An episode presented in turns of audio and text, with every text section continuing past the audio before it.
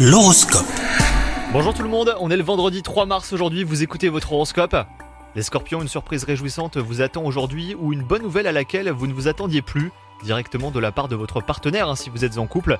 Et si vous êtes célibataire, un sentiment agréable pourrait naître. Ce n'est pas aussi puissant qu'un coup de foudre, mais le coup de cœur est possible quand même aujourd'hui. Côté travail, vous manquerez de concentration les scorpions. Vous parvenez pourtant à vous en sortir hein, sans conséquence.